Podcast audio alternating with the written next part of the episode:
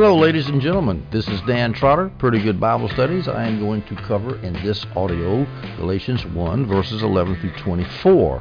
Our context is this in the first 10 verses of the book, Paul has introduced himself to the Galatians and he was defending himself in his ministry.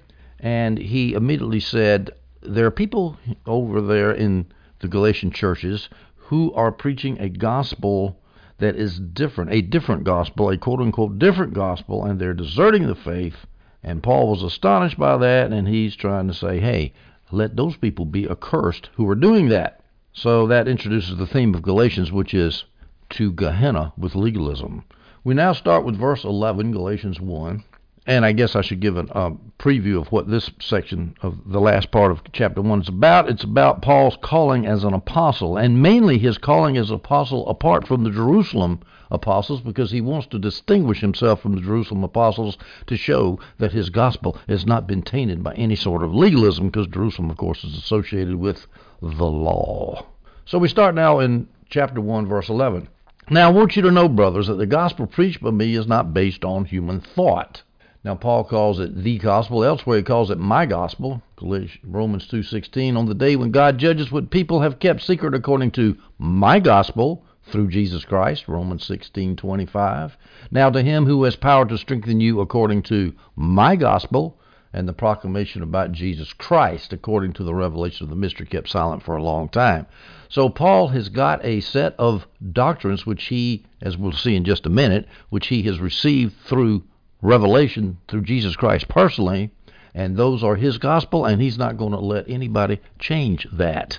And I think that we also have no right to change, to deviate from Paul's gospel, because it is the gospel. It is the good news of Jesus Christ, and the devil himself would love to do damage to that gospel by changing it in its fundamentals.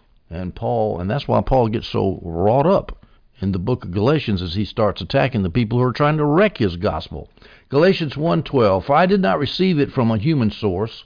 He says in verse 11 it's not based on human thought, and in verse 12 he says for I did I did not receive it from a human source and I was not taught it, but it came by a revelation from Jesus Christ. Now Paul here begins his explanation of how he received the gospel through revelation and not through teaching. Remember, Paul was a rabbinic scholar. He had been taught a lot of stuff. Of course, most of it was garbage. Uh, most of it was legalistic nonsense that that contradicted the Old Testament Mosaic law, or at least obfuscated it. And of course, in the latest Jewish teaching was that Jesus was a false Messiah, a fake. So obviously, Paul's saying, I'm not going to emphasize what I've been taught I'm not going to emphasize what I've been, what I've received from human sources. I'm going to emphasize a revelation from Jesus Christ. Now he mentions revelation a lot in the in his epistles of Ephesians 3 verses 2 through 5 he says this you have heard haven't you about the ministration of God's grace that he gave to me for you the mystery was made known to me by revelation by reading this you're able to understand my insight about the mystery of the Messiah how did Paul have insight insight about the mystery, the, the formerly hidden but now revealed truth of the Messiah. He got it by revelation. This was not made known to people in other generations, edited as it is now revealed to his holy apostles and prophets by the Spirit. And of course, I'm sure Paul is including himself in the holy apostles and prophets. It's been revealed. 1 Corinthians 11:23 he says to the Corinthians for I received from the Lord what I also passed on to you in the night when he was betrayed by the Lord Jesus on the night he was betrayed, the Lord Jesus took bread. He received that. Sounds like revelation there. He received it from the Lord. 1 Corinthians 15:3 For I passed on to you as most important what I also received that Christ died for our sins according to the scriptures. Now, actually, he could have received that through teaching from other apostles, I guess. So that's that's not directly saying revelation. It could be though. But now here in 1 Thessalonians 4:15 he says, "For we say this to you by a revelation from the Lord. We who are still alive at the Lord's coming will certainly have no advantage over those who have fallen asleep." Now when it comes to the resurrection of the dead, I don't know of any other teaching that where Paul could have gotten all that stuff in 1 Thessalonians 4 and 1 Corinthians 15 about the resurrection of the body, unless it was it was by direct revelation from Jesus. 2 Corinthians 12:1 Boasting is necessary, it is not profitable, but I will move on to visions and revelations of the Lord. And he talks about being taken up into the third heaven and so forth. So now, when Paul is talking about his gospel was received from a revelation from Jesus Christ, the question is, which revelation is Paul talking about? He had several. Could it just be by an inward spiritual revelation to Paul, not by a vision, but by inward moving of the Spirit? Galatians 1:15, 16. Paul says this, but when God, who from my birth set me apart and called me by his grace, was pleased to reveal his Son in me, so that I could preach him among the Gentiles, I did not immediately consult with anyone. Now, I don't believe that's correct because I think he's talking about his his revelation of Jesus on the road to Damascus was, was revealed in him. I don't think it was inward inward revelation to Paul, but that is an option as to when he took this got this revelation.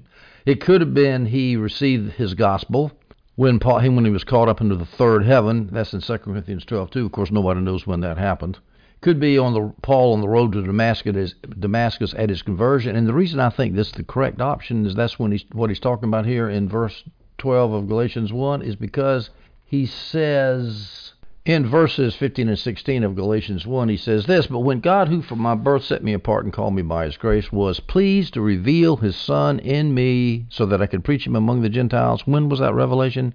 He says, When that happened, I did not immediately consult with anyone. That sounds like he was in Damascus right after his conversion on the road to Damascus. So I'm going to assume that when Paul says here in Galatians 1, verse 12, that his gospel came by a revelation from Jesus Christ, he's talking about his conversion on the road to Damascus. Now, there's other possibilities. It could have been the three years when he was in Arabia and in Damascus before he went up to Jerusalem, as we read later on in this section, verses 17 and 18, Galatians 1. I did not go up to Jerusalem to those who had become apostles about me. Instead, I went to Arabia and came back to Damascus.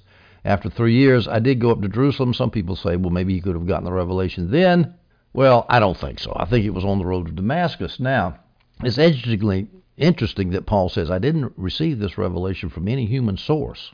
But when he finally did get down to Jerusalem, his gospel matched exactly what the apostles in Jerusalem were teaching which shows its divine source. He got down there, saw that the apostles were teaching the same thing he was doing, so that shows that his revelation came from a divine source, whereas the human sources of Paul's education, the rabbis, they actually taught him things opposed to the gospel, as John Gill points out. But when he got down to Jerusalem, he finds out the apostles are teaching things in accordance with Paul's gospel. We go to Galatians 1, verses 13 and 14. For you have heard about my former way of life in Judaism. I persecuted God's church to an extreme degree and tried to destroy it.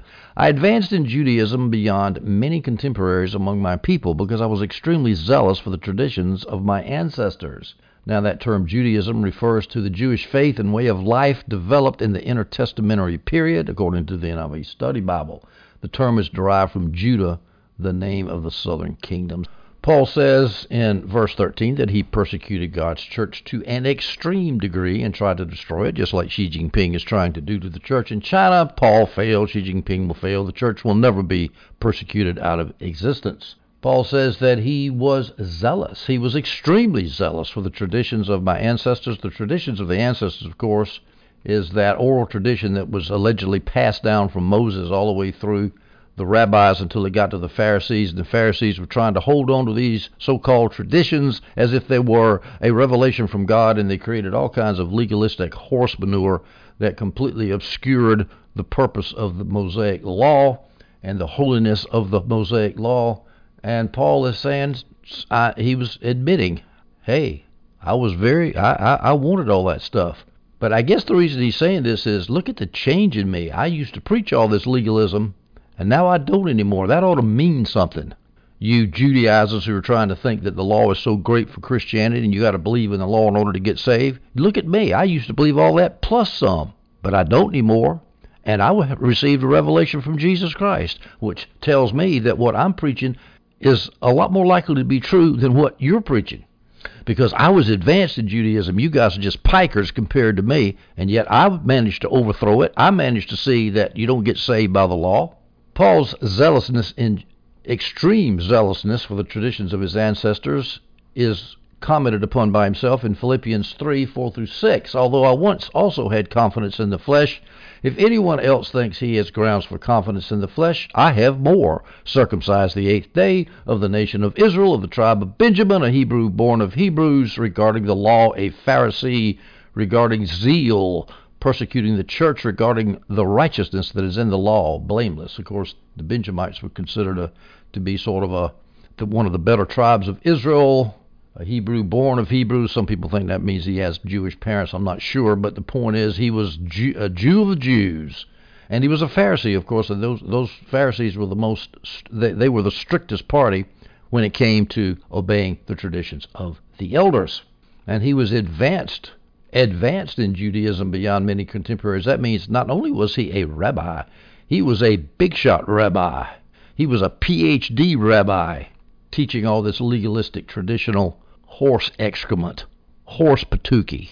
Galatians 1:15 through 16. But when God, who from my birth set me apart and called me by His grace, was pleased to reveal His Son in me, so that I could preach Him among the Gentiles, I did not immediately consult with anyone. Now, again, I've already talked about this revelation. When did it come to Paul? I had a a Bible teacher who was good friends with another good friend of mine, and I saw him a lot, and he was convinced that the revelation of Jesus was in Paul internally in his spirit. He was this preacher, this teacher was very big on Christ in you, the hope of glory, which I am too. And so I listened to him a lot. I thought he was really good. And I think that unfortunately Western Christianity has completely lost the interior illumination aspects of Christianity because we're so scared of mysticism. And that very well could be. But I don't think that's what it means here because of the context here. God was pleased to reveal his son in Paul, and after that, I did not immediately consult with anyone. That sounds to me like that was just right after he got converted on the road to Damascus, and that was not an internal revelation of the Spirit. That was an external vision of Jesus. Now, Paul says, again, trying to buttress his apostolic authority, he says, God from my birth set me apart and called me by his grace. From his birth? Let's look at some cases in the Old Testament and the New Testament in which people are called from their birth. Here's Isaiah 49:1. Coastlands, listen to me, distant peoples, pay attention. The Lord called me. This is Isaiah. The Lord called me before I was born. He named me while I was in my mother's womb. Jeremiah 1:5. I chose you, Jeremiah, before I formed you in the womb. I set you apart before you were born. I appointed you a prophet to the nations. Psalm 22 9. You took me from the womb, making me secure while at my mother's breast. I assume that's David there. Psalm 71 6. I have leaned on you from birth. You took me from my mother's womb. Isaiah 49 5. And now says the Lord who formed me from the womb to be his servant, to bring Jacob back to him. Luke 1:15 For he will be great in the sight of the Lord and will never drink wine or beer he will be filled with the Holy Spirit while still in his mother's womb that's referring to John the Baptist so here we have John the Baptist, we've got David, we got Jeremiah, and got Isaiah, and now Paul, all called from their mother's womb. Now I got an interesting question for all you Arminians out there. How in the world do you accept Christ in your mother's womb? How can you be an Arminian and read these verses?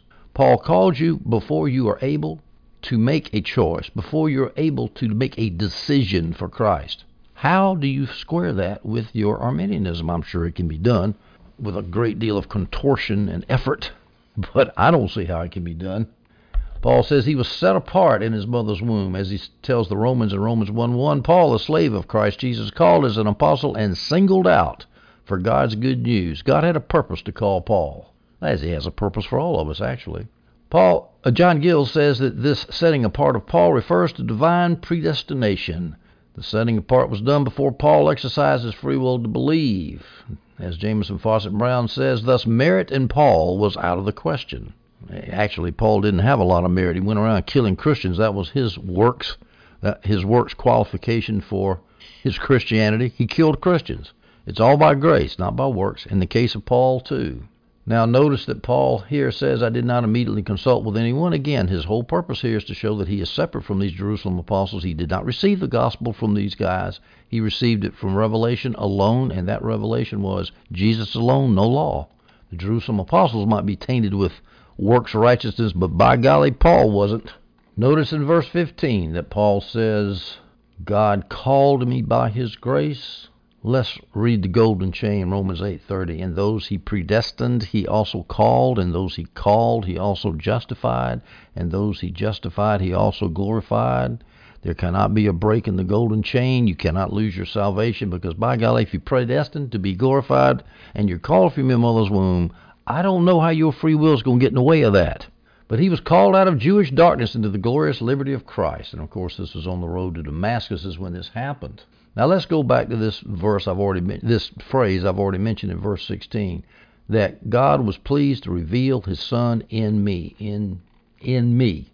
I already mentioned I had a Bible teacher acquaintance who emphasized the internal mystical ah, mystical is a bad word, the internal illumination that's done by the Holy Spirit in one spirit because Christ is in you. Well, let's look at some other options as to what that could mean.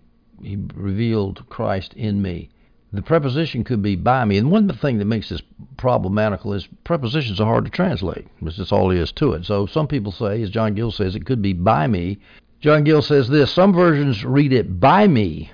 God was pleased to reveal Christ by me, making the apostles to, apostle to be the instrument and means by whom God revealed his son Jesus Christ to others. That's perfectly reasonable. I don't think that's what Paul means, but it's reasonable. Here's a scripture that kind of backs that up 2 Corinthians 4 6. For God, who said, Let light shine out of darkness, has shone in our hearts to give the light of the knowledge of God's glory in the face of Jesus Christ. In other words, God's illuminated our hearts, and then we go out and shine it on other people, give the shining face of Jesus, which reflects God's glory, and then other people see it, then they get saved, so we're the instrument of their salvation. Well, I, I don't know, but here John Gill, Adam Clarke, and Jamieson Fausset and Brown say no. On the uh, in their opinion, it should be translated not by me. God has not been pleased to reveal Christ by me, but God has been pleased to reveal Christ to me. Here's John Gill's quote: Others re- read it to me. So others read it to me, and which also is true, for Christ was revealed to him in the glory of his person, the fullness of his grace, the necessity, suitableness, and completeness of his salvation, not objectively in the gospel or merely notionally, speculatively in the theory of things, but spiritually, experimentally, and savingly. Okay, so it was revealed to Paul.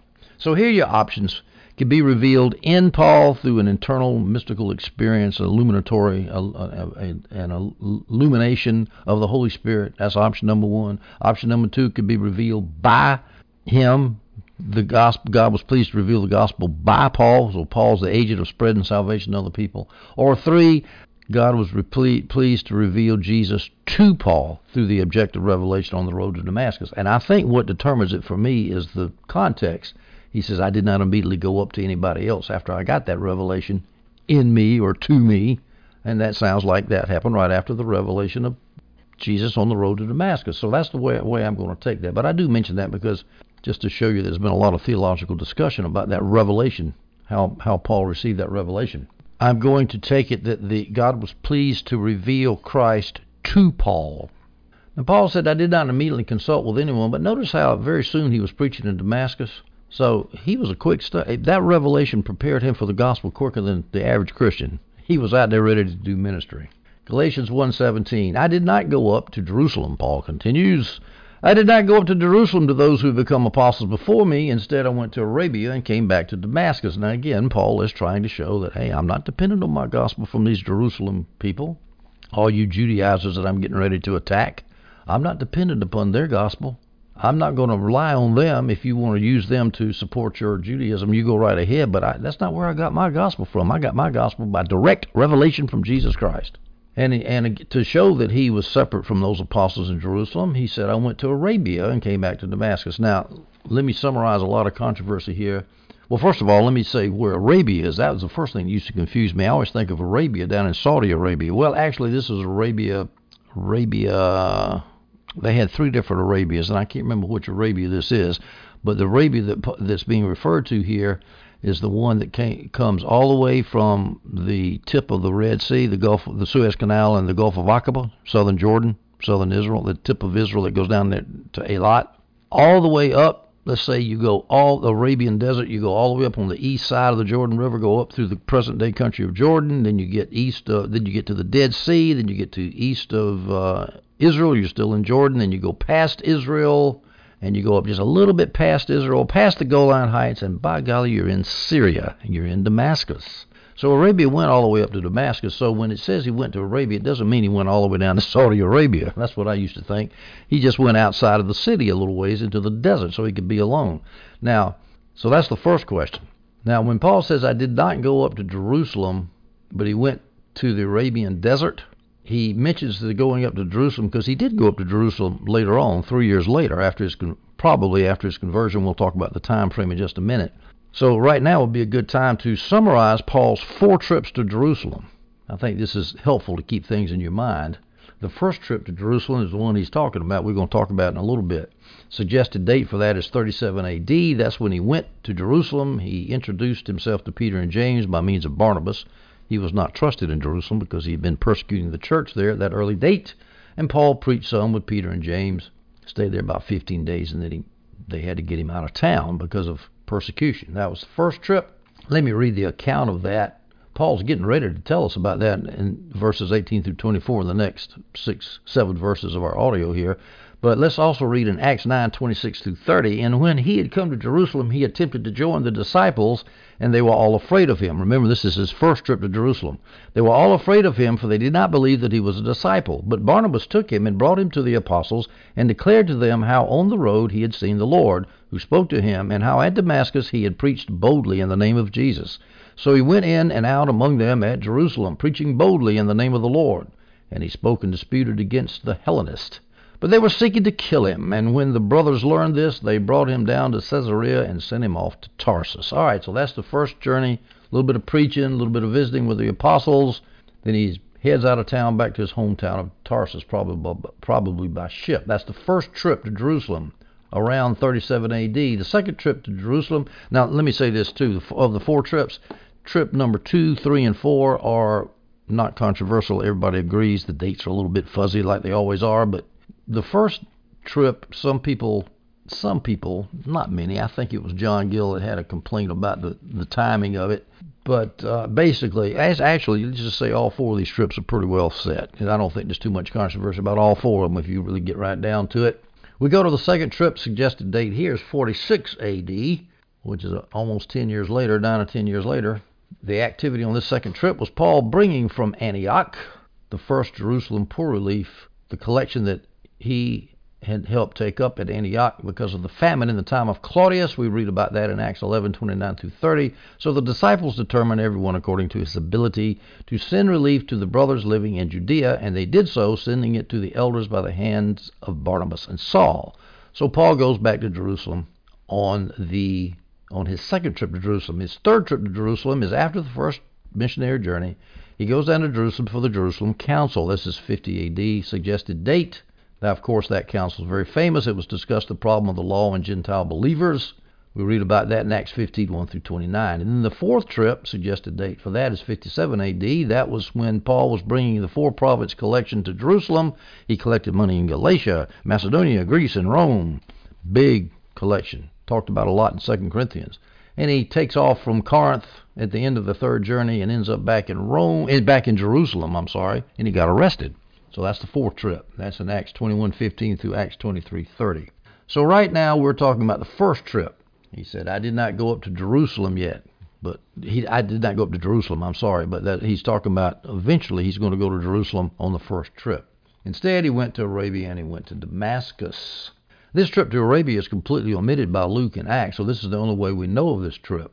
And many people make the point that Paul needed to spiritually prepare himself for his ministry. That three years of ministry I mean, he had the disciples in Damascus, I'm sure he interacted with, like Ananias, the man who fit, prayed for him to be filled with the Holy Spirit and get his, his eyesight back.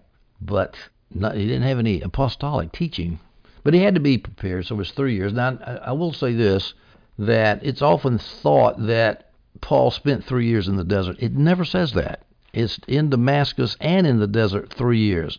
What part of that was in Damascus and what part of that was in the desert, we don't know. So let's just, I always just say Damascus and the desert for three years. He was being prepared for ministry. We go to Galatians 1:18 that after three years I did go up to Jerusalem to get to know Cephas. So Paul's saying, yeah, okay, I waited three years and finally I did go on up there. I did go up to Jerusalem to get to know Cephas. This is his first trip to Jerusalem. Cephas, of course, is the Aramaic name for Peter, and I stayed with him, with Peter, for 15 days.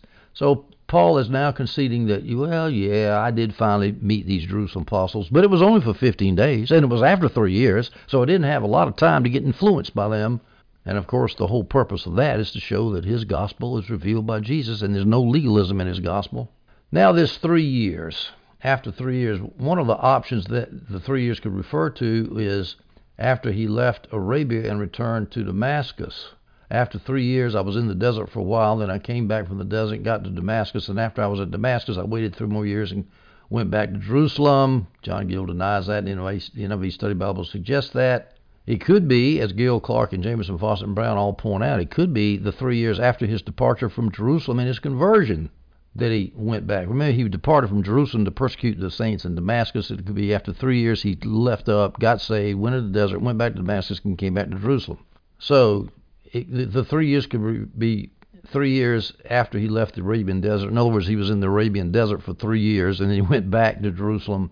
Or it could be with the three years he left Jerusalem. But my point is here is that the three years is not exact. So we need to be careful about saying Paul was in the desert for three years. And he was not necessarily in the desert for three years. He was roughly in Damascus and Arabia, in Damascus and the desert for about three years. We can say that.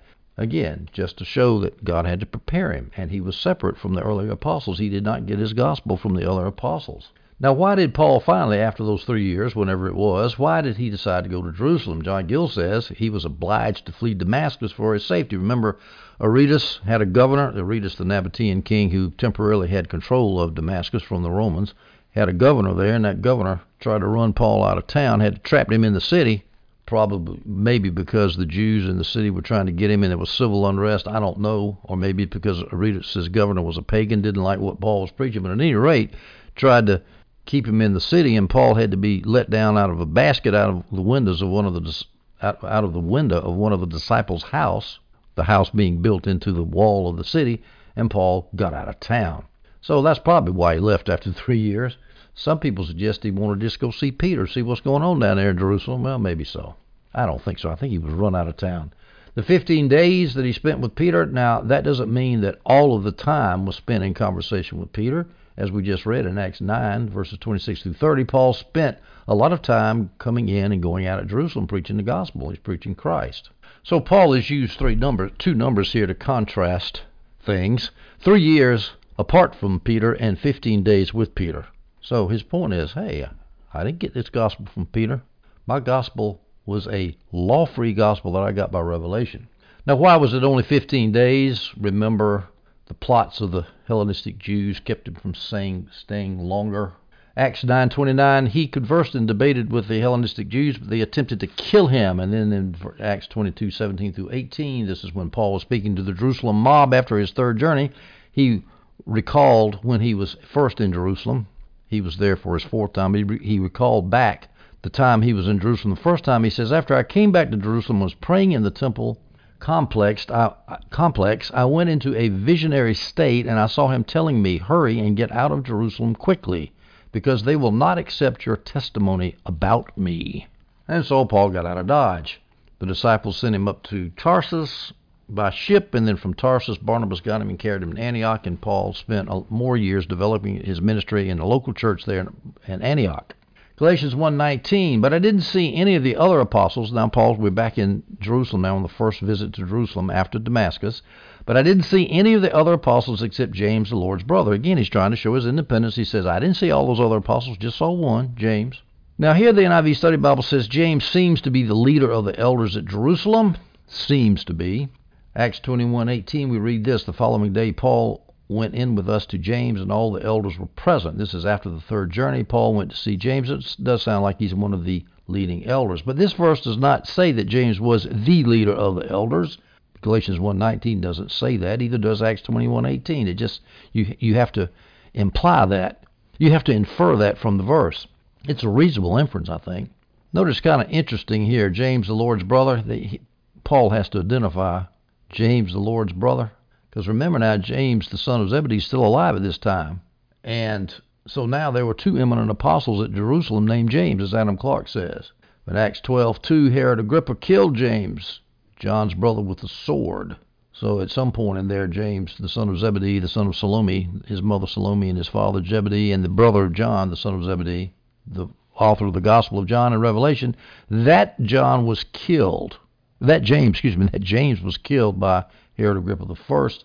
But James, the Lord's brother, was still alive, and he was apparently the head of the Jerusalem church. We go to Galatians 1 20 through 21. Now, I am not lying in what I write to you. God is my witness. Ooh, that's pretty strong words.